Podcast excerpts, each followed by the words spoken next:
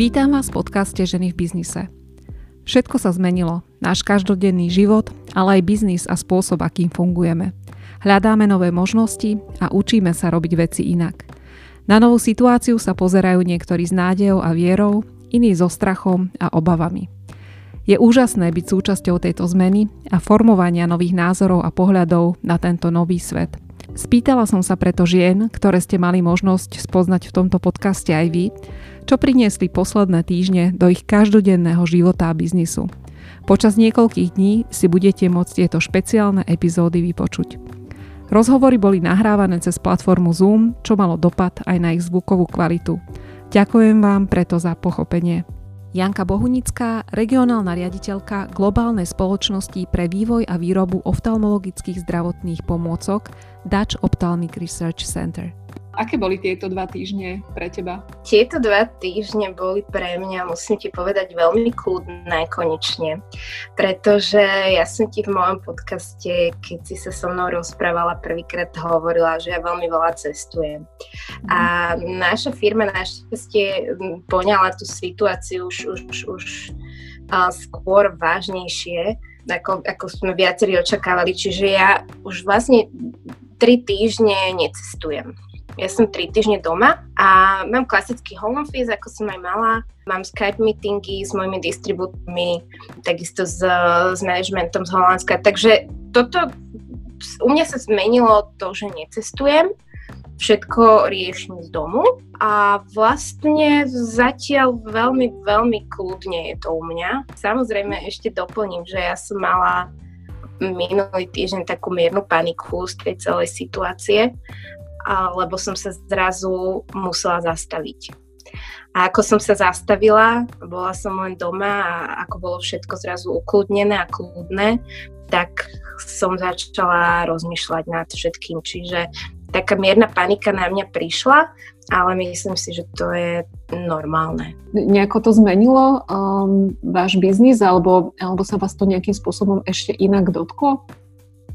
Náš biznis to zmenilo rapidne, už teraz vidím, že nám tie, tie obchodné čísla veľmi klesajú. Samozrejme sme sa museli pripraviť v priebehu pár dní aj, aj na takú variantu, že následujúce mesiace tie objednávky budú veľmi klesať a v niektorých krajinách budú nulové. Museli sme sa prispôsobiť uzatvoreniu hraníc Niektoré krajiny majú stále otvorené hranice pre transport, niektoré krajiny už majú úplne uzatvorené, niekde môžeme dodávať zdravotnícky materiál len letecky.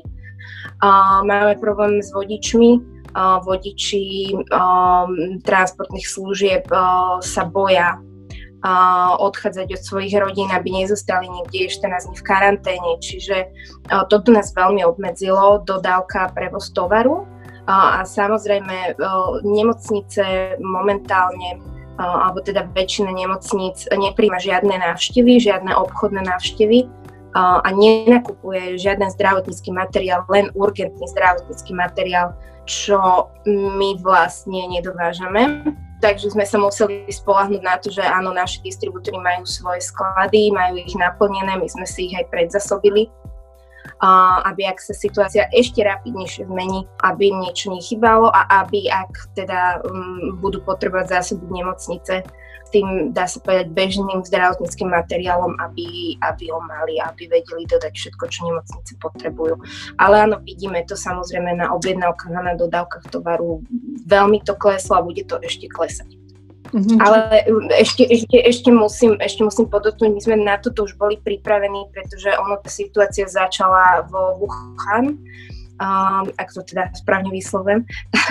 a moja kolegyňa, vlastne obchodná riaditeľka z, z Číny, ona vlastne, my sme videli, ako to funguje u nej, keď sa to všetko spustilo, hej, ako to funguje v Číne, čiže my sme ako firma na toto boli pripravení a varovali sme aj našich distribútorov, či už v, v, v Európe alebo na Blízkom východe a tak ďalej, a tak ďalej, že, predpokladám, že táto situácia nastane aj tu, takže mm, my sme ich už aj predzasobili.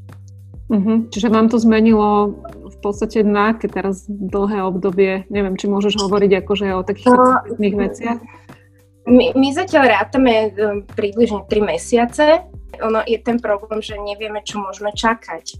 A distribútory nevedia, čo môžu čakať, či sa kompletne uzatvoria nemocnice, čo budú potrebovať nemocnice. Čiže my, my zatiaľ sme si také opatrenia urobili na ďalšie tri mesiace tak samozrejme, že dúfame, že sa situácia zlepší po tých troch mesiacoch. Teraz funguješ, teda hovorila si, že funguješ z domu. Sa vráťme k tomu ano. No, osobnému životu a a ty si v podstate takto, takto uh, fungovať. A teraz neviem, ako to máš uh, s tvojim synom. Mm, momentálne tá situácia je trošku iná, ako bola, pretože ja som vždy pracovala z domu, ale som bol v škôlke. Čiže ja som cez deň mala čas si porobiť všetky veci, ktoré som potrebovala. No a potom som išla klasicky pre ňo do škôlky. Hej.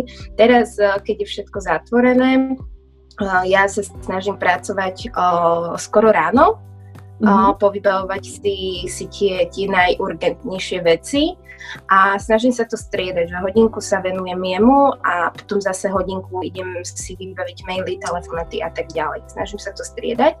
No a potom samozrejme večer, keď zaspí, tak pokračuje. No je to iné, je to iné, lebo ja mhm. som mala tie dni, keď on bol v škôlke, ja som pracovala.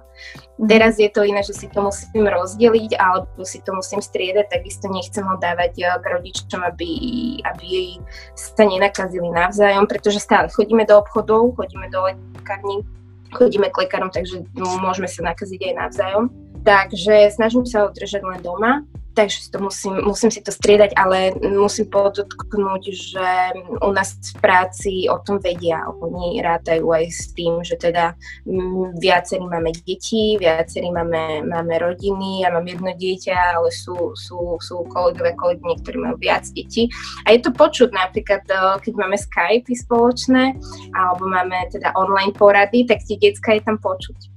Mm-hmm. A aj je to fakt, lebo ni, nič netajíme pred zamestnávateľom, zamestnávateľe s tým rátajú, že je tá situácia taká, aká je, takže um, nejak, sme si to, nejak sme si to tak prispôsobili viacerí vo firme, nielen ja. Ty, keď pracuješ vlastne s viacerými krajinami, ako sa oni na to pozerajú? Neviem vôbec, aká je situácia. Všetci veľmi pozorne sledujeme Taliansko, ale mm, priznám sa, že možno ešte okrem Čiech, že ja absolútne nemám žiaden uh, update na to, ako je to v iných krajinách. Poliaci, Maďari, Česi a momentálne od, od štvrtka mám informáciu, že aj Rumúni fungujú vo veľmi podobnom režime a teda myslím, že Česi ešte v troška radikálnejšom ako my.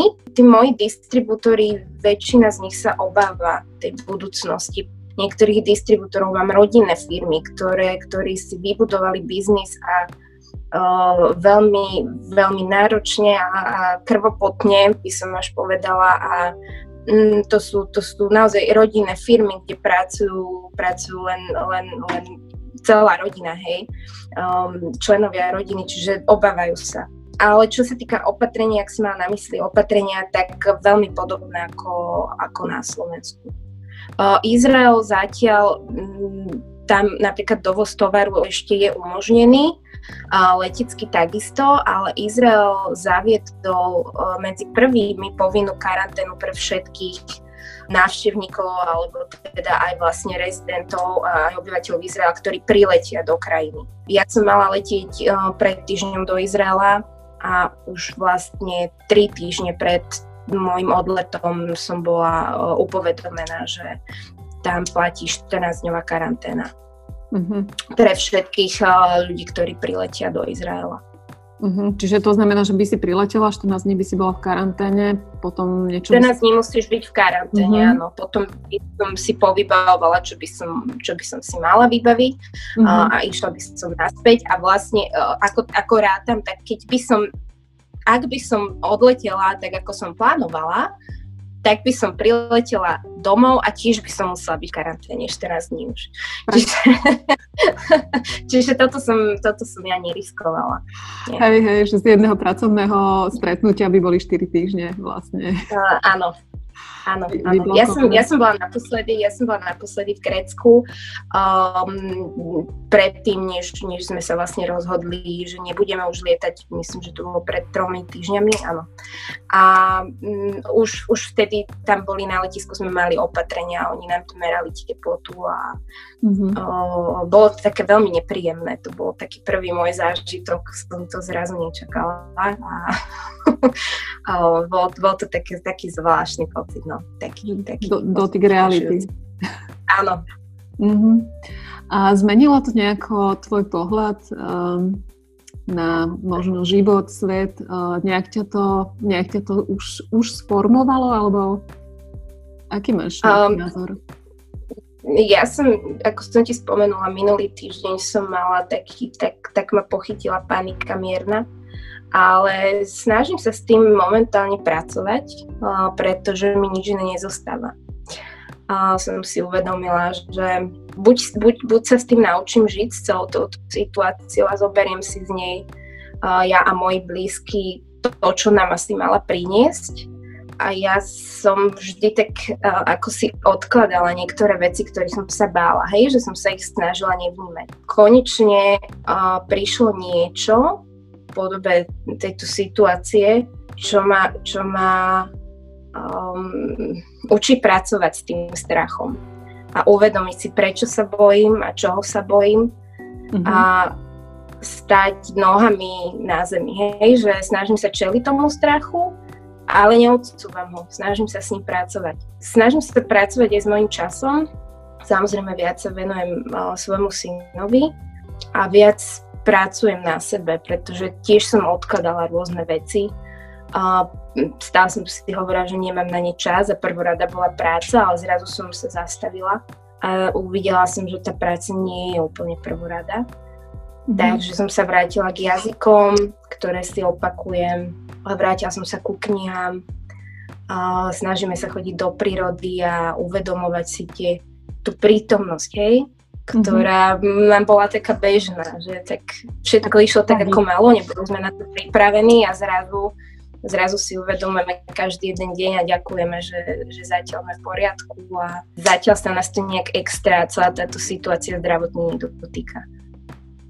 Našťastie. Um, Áno, našťastie.